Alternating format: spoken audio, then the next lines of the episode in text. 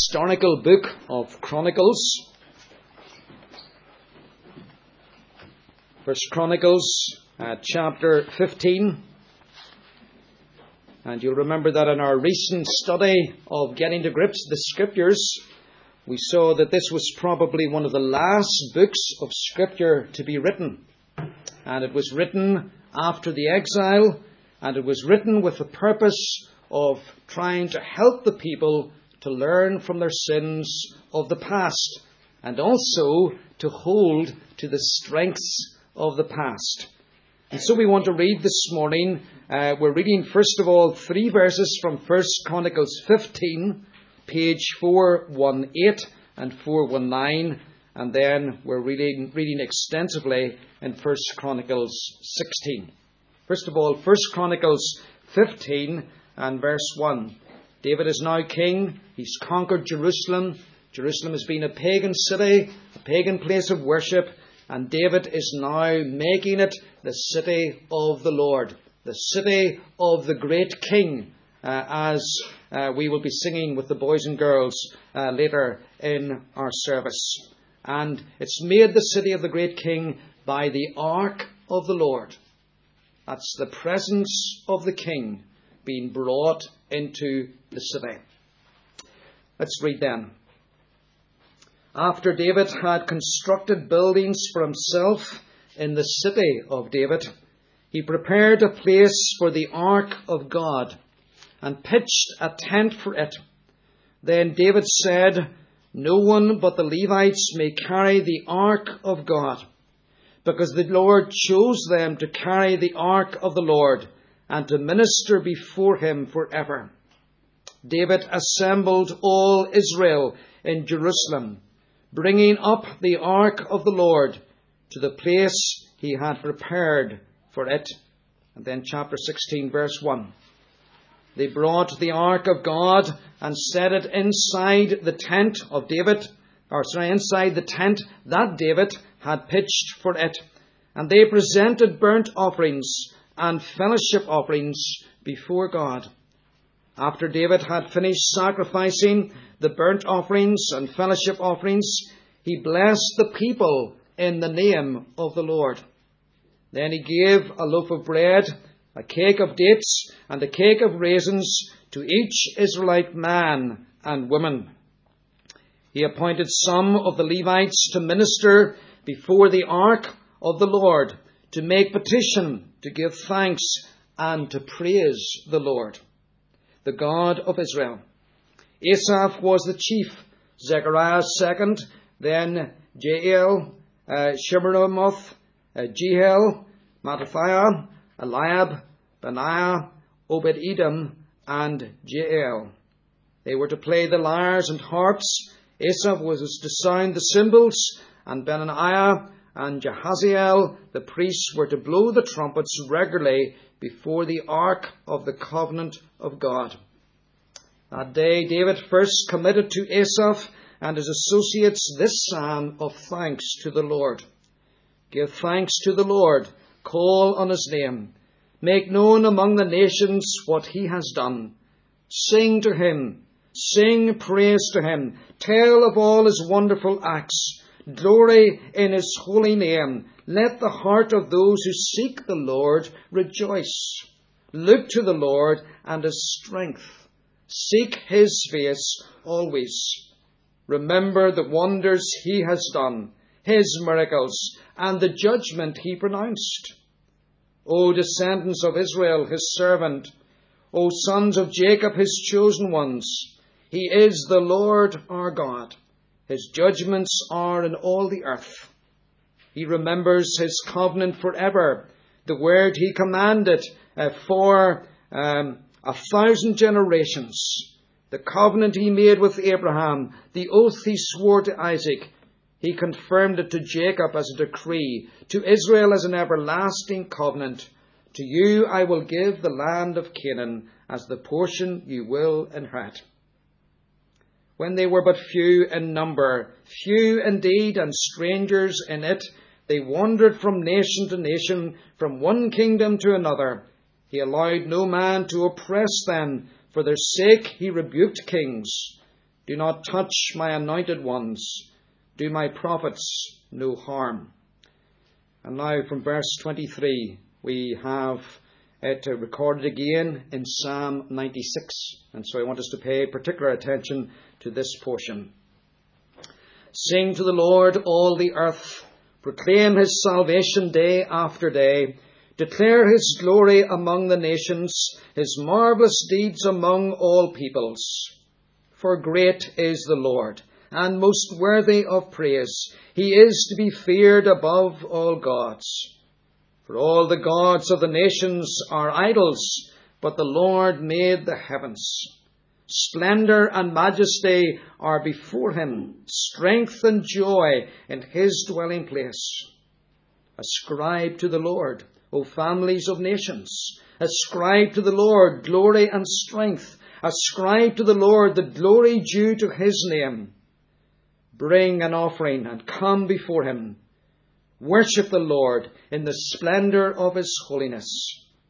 Tremble before him, all the earth. The world is firmly established. It cannot be moved. Let the heavens rejoice. Let the earth be glad. Let them say among the nations, The Lord reigns. Let the sea resound and all that is in it. Let the fields be jubilant and everything in them. Then the trees of the forest will sing. They will sing for joy before the Lord, for he comes to judge the earth.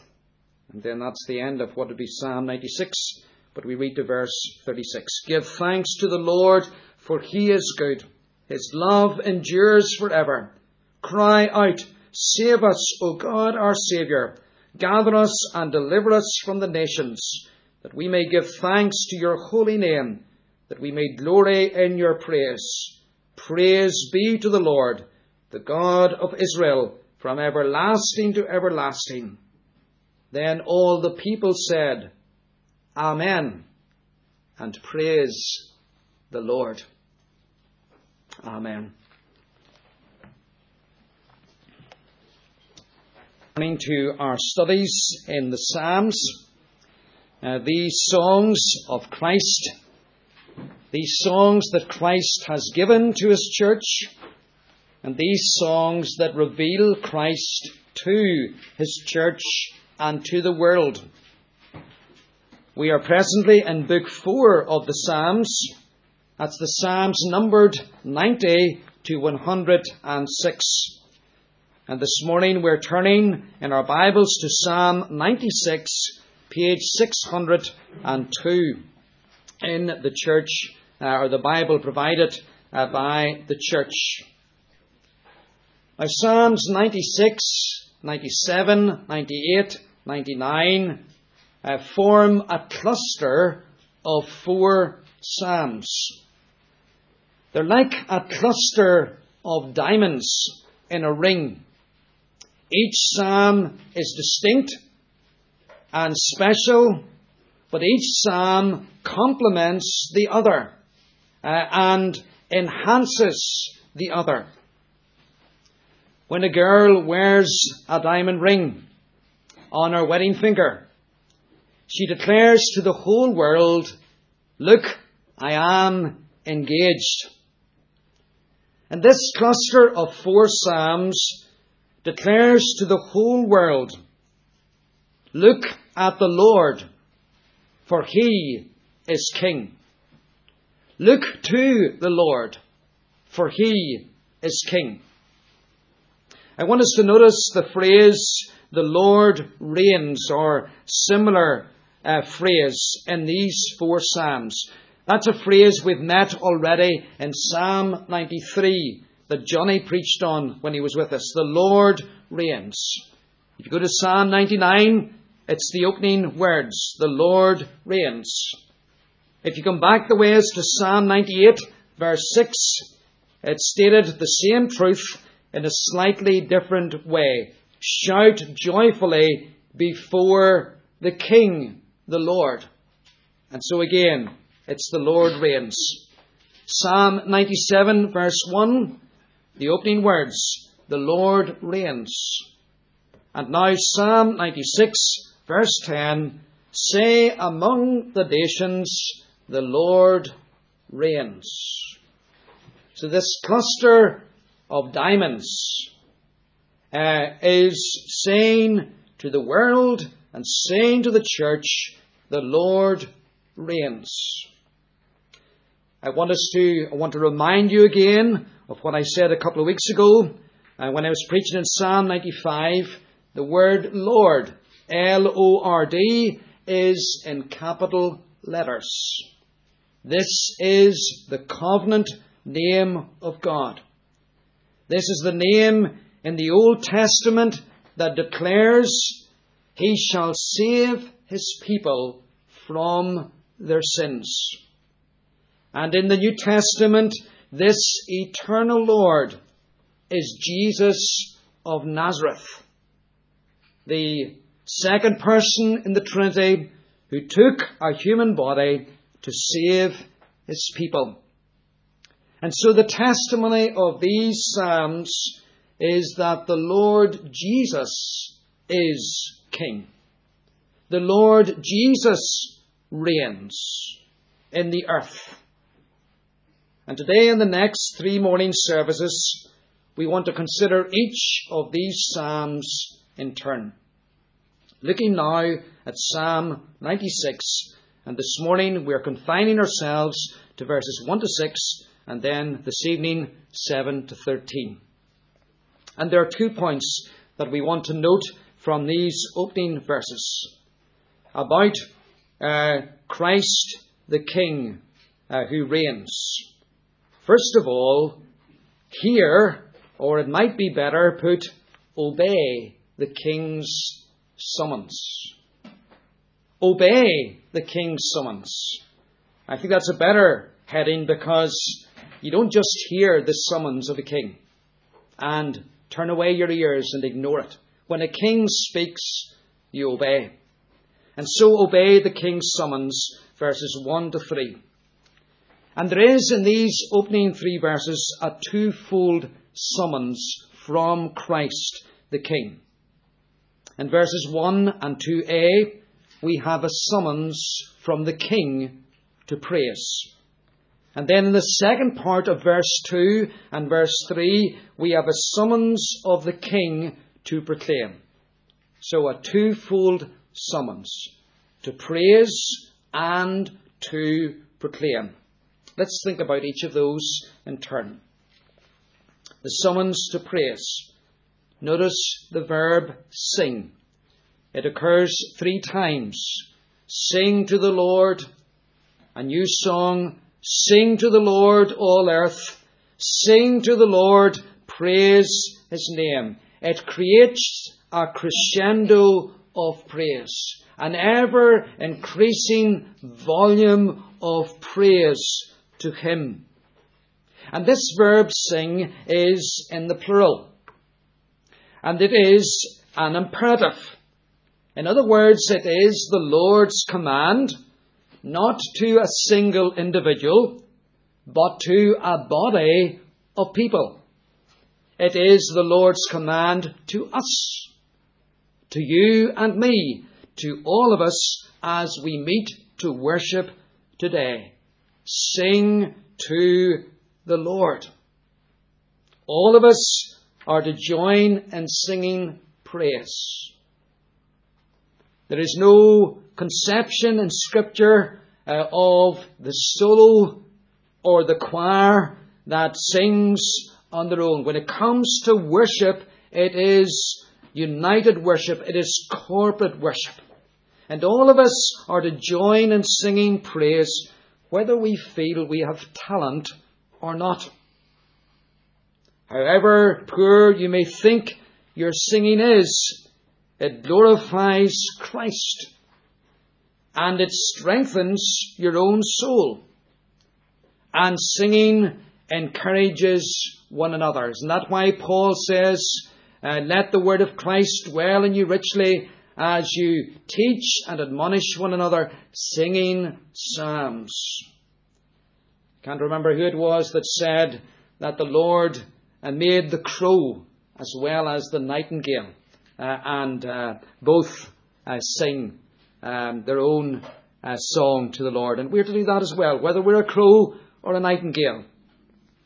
Notice how this summons of King Jesus to praise extends beyond the church. I want us to look now at the phrase um, to all the earth. This phrase occurs four times. And verse 1, verse 9, verse 11, and 13. To all the earth. Um, sing to the Lord, verse 1, all the earth. Notice a similar phrase among the nations. And it occurs twice in verse 3 and verse 10. Declare his glory among the nations, verse 3. And then we have another phrase which shows us the extent of this summons to praise, and it's the phrase the peoples. The NIV sometimes translates it as nations. It occurs in verse 3, verse 5, verse 7, and uh, verse 10 and verse 13. Look at verse 3. His marvelous deeds among all peoples. And then notice a fourth phrase that illustrates the extent of this summons. It's the phrase the world. And it occurs in verse 10 and it occurs in verse 13. Verse 10 the world is firmly established. And so the summons of King Jesus to sing praise to his name, yes, it comes firstly to us, the church, but then it extends to the earth it extends to the nations. It extends to the peoples. It extends to the world. Every last individual is summoned, verse 2, to bless.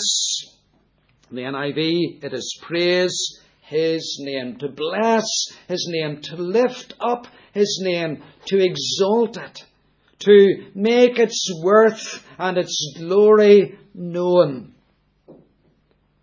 The psalm, as we have already seen from our Old Testament reading, uh, has its beginning uh, in the entry of the ark into Jerusalem. First Chronicles chapter 16. It was used on that occasion as David um, oversaw the coming of the ark of the Lord, the entry of the king into Jerusalem. Not David the king, but the Lord the king. And as the ark came in to Jerusalem, it announced his kingship over the Jewish nation. David is not the ultimate king. He is the Lord's anointed. He is the under king under the Lord. But here now, as this psalm is used in the book of Psalms, it is a much wider uh, application. For now it anticipates not the reign of King Jesus over the Jewish nation, but over all nations of the earth. It anticipates that command that Christ would give to his disciples, All authority in heaven and earth has been given to me. Go and make disciples of all nations. But that raises a question, doesn't it? How will it come to pass that King Jesus will be praised and worshipped in all the earth, in all the world? How will that theory become practice? How will the peoples come to serve Christ the King? Well, that brings us to the second half of the summons in verses 2b and 3. The summons to proclaim. The summons to proclaim. Proclaim the good news of His salvation from day to day. This is how the nations will hear. This is how Christ will become the Saviour of the world as His church, Old Testament and New Testament, uh, proclaims the good news of His salvation. It's very striking actually that the Hebrew word proclaim in verse 2 was used of someone bringing a message from a king to his subjects. And when the um, Old Testament was translated from Hebrew into Greek, the verb that was used in Greek for this Hebrew word proclaim is the verb which gives us evangelize. And so this is a call here in the Old Testament, a call in the New Testament to evangelize. This is a summons to the church to local evangelism and to world evangelism. To be bearers of the good news of Christ's salvation to the world, to the ends of the earth. And again, this verb proclaim or evangelize, it's in the plural. And it takes again the form of a command. And there is an intensity to the tense of this verb which means proclaim continually or evangelize continually. And that emphasis is continued and heightened by the words from day to day. Proclaim continually the good news of His salvation from day to day. And what is that saying to you and to me about our witness to Christ and our evangelism? It's not to be uh, something that we do now and again. It's not something that we reserve for an outreach week at the end of August or an outreach event that is for men or for women that we organise in our congregation. Our evangelism is not something that we do when someone asks us, tell us what is different about you. Yes, we do it in all of those times. But surely this verb, proclaim continually, and the words from day to day remind us that Christians, though saved by Christ, we're called to be full time missionaries. We are witnesses day by day. Now, for most of us, uh, to be missionaries means proclaiming the good news of Christ where we are in the school, in the factory, in the office. It means proclaiming it to the family, to friends, to neighbours, to work colleagues, to the neighbourhood, to those we live among. For some Christians, being a full-time missionary means leaving family. It means leaving their native land to take the good news uh, of Christ the King to another nation. Verse 3 sums it up again, and it's the same intensive form of the verb declare continually his glory among the nations. That's what our calling is. That's why the first question in the Catechism is so simple but so profound. What is man's chief end? It is to glorify God. That's our calling from day to day. To bring glory, declare continually His glory among the nations, His wonders among all peoples. That's the King's summons to us this morning. To praise to praise with this new song of salvation. This old song, which speaks of his salvation in Christ, but it's new because every day his salvation is new to us. And we are to praise him and we are to proclaim him. And we want to ask ourselves before we leave this point this question How am I doing this morning? How are you doing this morning in the light of Christ's twofold summons to you? Are you praising Him continually with the new song? Are you praising Him continually as one whom He has called by His life and death? Or sorry, one whom He has saved by His life and death for your sins? And are you proclaiming Him day by day? I suspect that for many of us, there is an imbalance in our lives. And we find it much easier to praise the Lord than we do to proclaim Him to those around us. But we need to get this twofold summons and to obey it in our lives.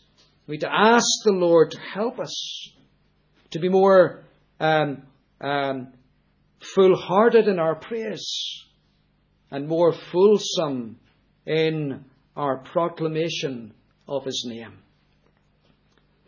That brings us then, secondly, to declare the king's supremacy.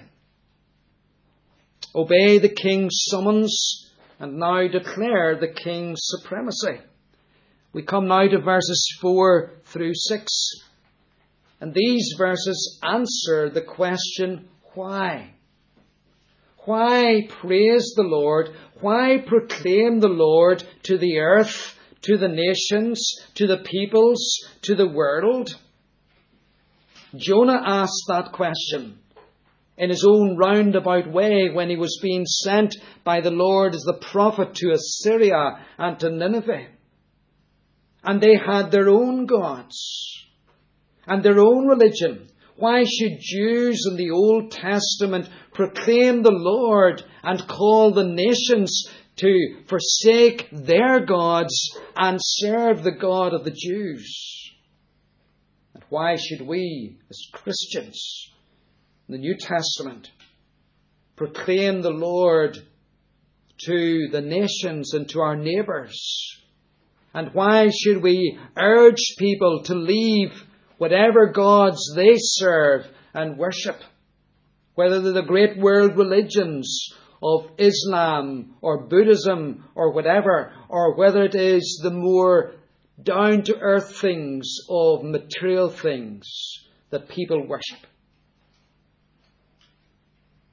This is often an objection that is voiced against the Christian faith Critics of evangelism and mission will say individuals have a right to their own opinion in matters of faith. And the nations have a right to their own gods, their tribal gods, their ancestral gods. How do we answer that? Well, the psalmist answers it. And the psalmist begs to differ from that kind of thinking, and we are to differ from that kind of thinking. Look at verse 4. For the Lord is great, and greatly to be praised. He lifts up again the Lord, and he holds him up, and he says, Here's why the Lord is great. He is to be feared above all gods. Now, if the psalmist had stopped there at that point, he could have been understood as saying that there are many gods that can legitimately be worshipped and served, and that the Lord is simply the greatest of the gods of the earth. But that's not what the psalmist is saying, because the psalmist doesn't stop there. And he doesn't leave himself open to that misunderstanding. Look at what he says, verse 5 For the gods of the peoples are idols. The gods of the peoples are idols. Now, there is a play on words here between um, God, the true God, and the gods. And it's a play that we can't really reproduce in English. The, the closest that I can come to is this. If you think of the Lord, He is everything. And it's like saying these gods are nothing. Nothing. The word in the Hebrew literally means the word for idol is nobodies, nothings. They're worthless. The gods of the nations are non entities. They're the result of fallen human imagination. And the great reality that is often overlooked in our world is this people will worship. Every last person that exists is a worshipper. They worship someone or something. If it's not themselves, then it's what they have. Or it is some of the great religions of the world. Or it is the true and the living God. People are worshippers. And in our witness, we need to remind people of that and challenge people if they say, I'm an atheist, I'm an agnostic. The reality is they're not. They do worship someone or something. The gods of the nations, the gods that people worship are nobodies. The result of fallen human imagination. To believe in them is like believing in fairies. No, it's worse. It's a million, million times worse. Because believing in fairies will not cause a person any spiritual harm or eternal loss. But believing in a God other than the Lord, trusting in money, trusting in oneself, trusting in pleasure, trusting in material things, trusting in Allah, trusting in Buddha, will have devastating consequences for all who make that mistake. Psalm 96 is exclusivist. It allows for only one God. The Old Testament is exclusivist when it comes to other gods and other religions. And Jesus is equally exclusivist. And the New Testament is equally exclusivist when it comes to other gods and other religions. The Greek gods and the Roman gods. Paul again says the same thing. They are nothings. Jesus himself said, No one comes to the Father except by me. John 14, verse 6. The apostles declared, There is no other name given under heaven among men by which we must be saved. No other name one way to be saved. Why? Are the scriptures of the New Testament and the Old Testament exclusivist when it comes to other gods and other religions? Why are we to allow for no other gods and no other religions? except Christ and the Christian religion? Well, the psalmist answers that question by taking us back to basics. He says, Who made? In effect, he asks a question or answers a question, an imaginary question. Who made the world? Was it you? If it's not you, why trust in yourself? You're not God. If it didn't make itself out of material things, why trust in material things? The psalmist says, verse 5, But the Lord made the heavens. And the New Testament tells us that it is the Lord Jesus who made all things. The Father said, Let there be.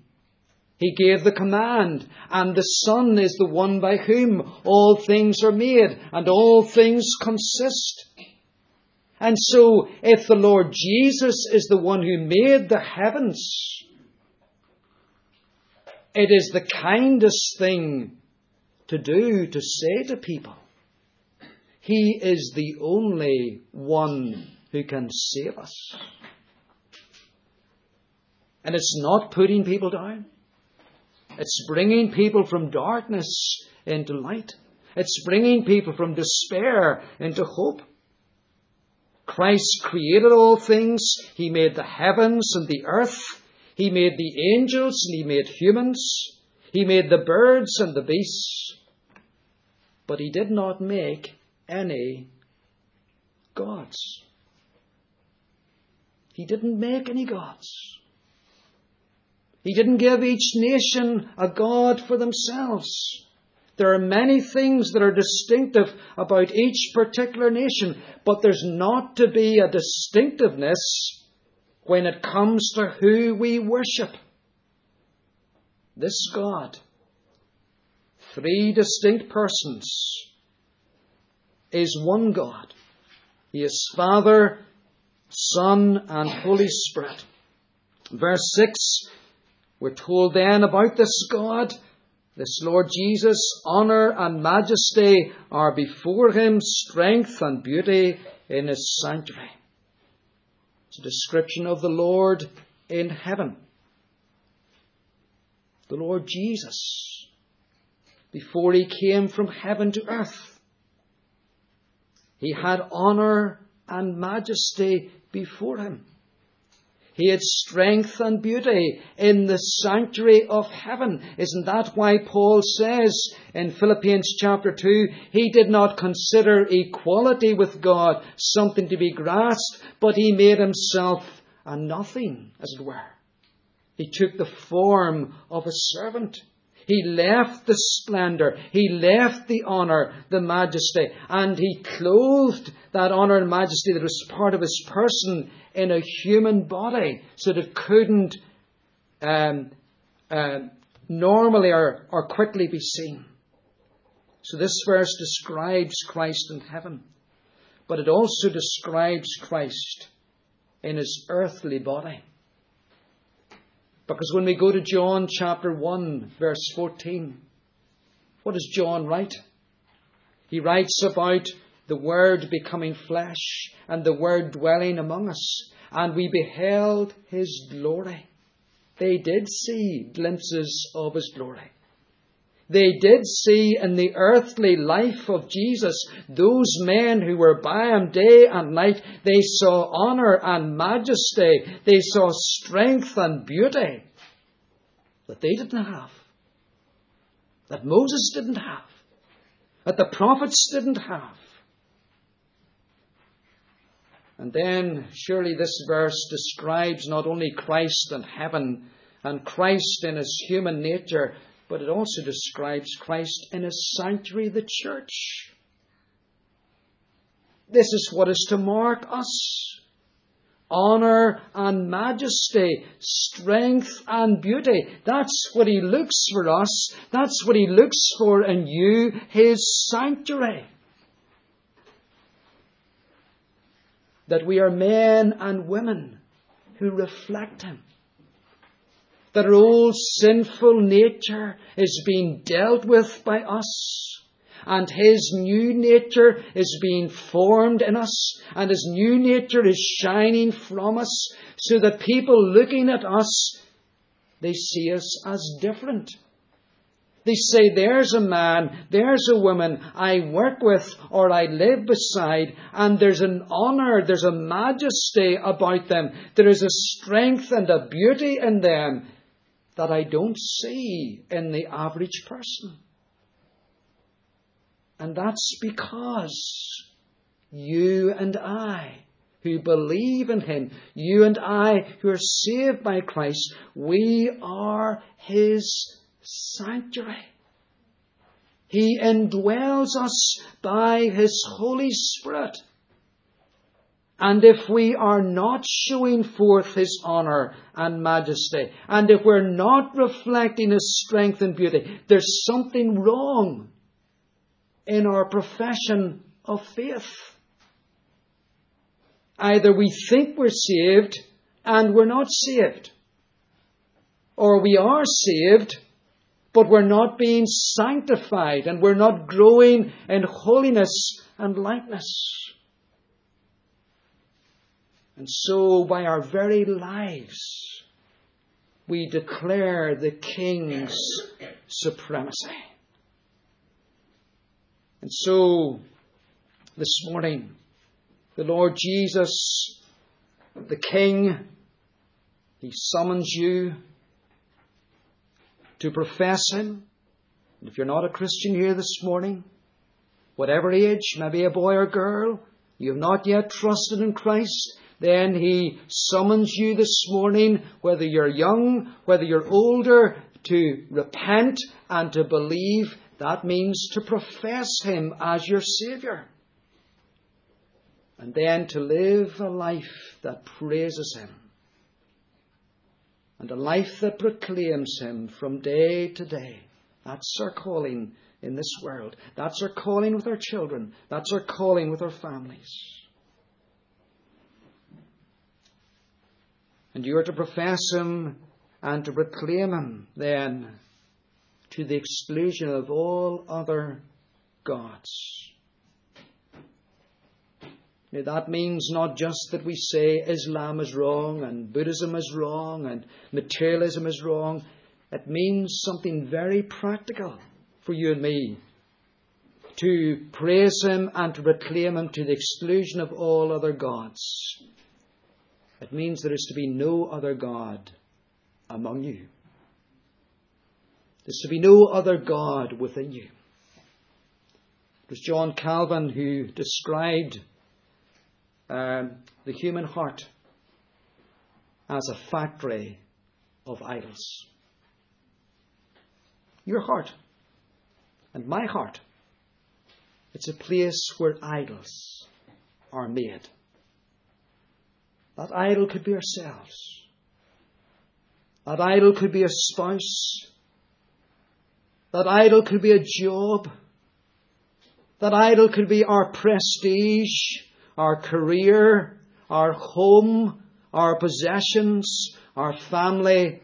It takes many, many forms. There are many idols. The human heart is a factory of idols.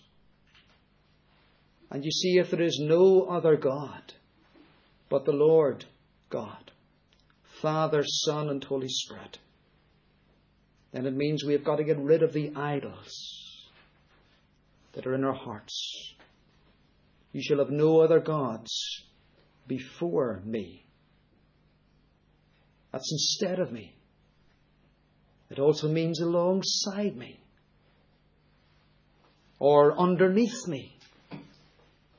He is the Lord God alone, great and greatly to be praised. And all the gods of the peoples of the earth, and the gods that we have in our hearts, they're idols. I've got to leave them and follow Him and serve Him and praise Him and proclaim Him alone. Amen. Let's bow our heads and let's pray.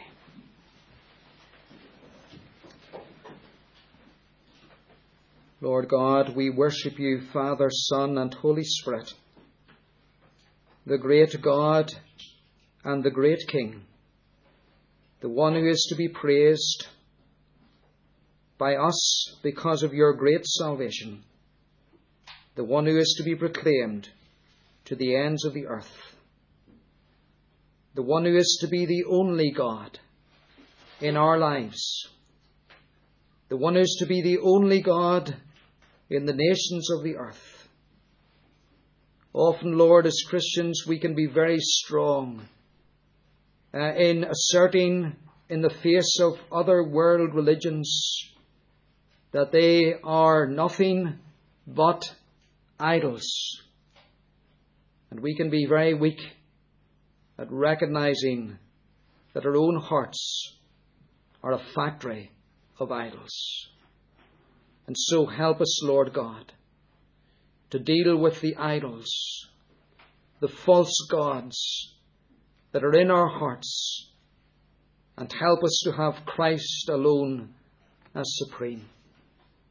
We pray, Lord God, that honour and majesty, strength and beauty that are before Him in heaven, that were His while He was on this earth in His human body, that they would now be ours as a saved people, that we be marked by honour and majesty and strength and beauty. Sin is ugly. Christ is beautiful. Make us like Christ. Make us beautiful.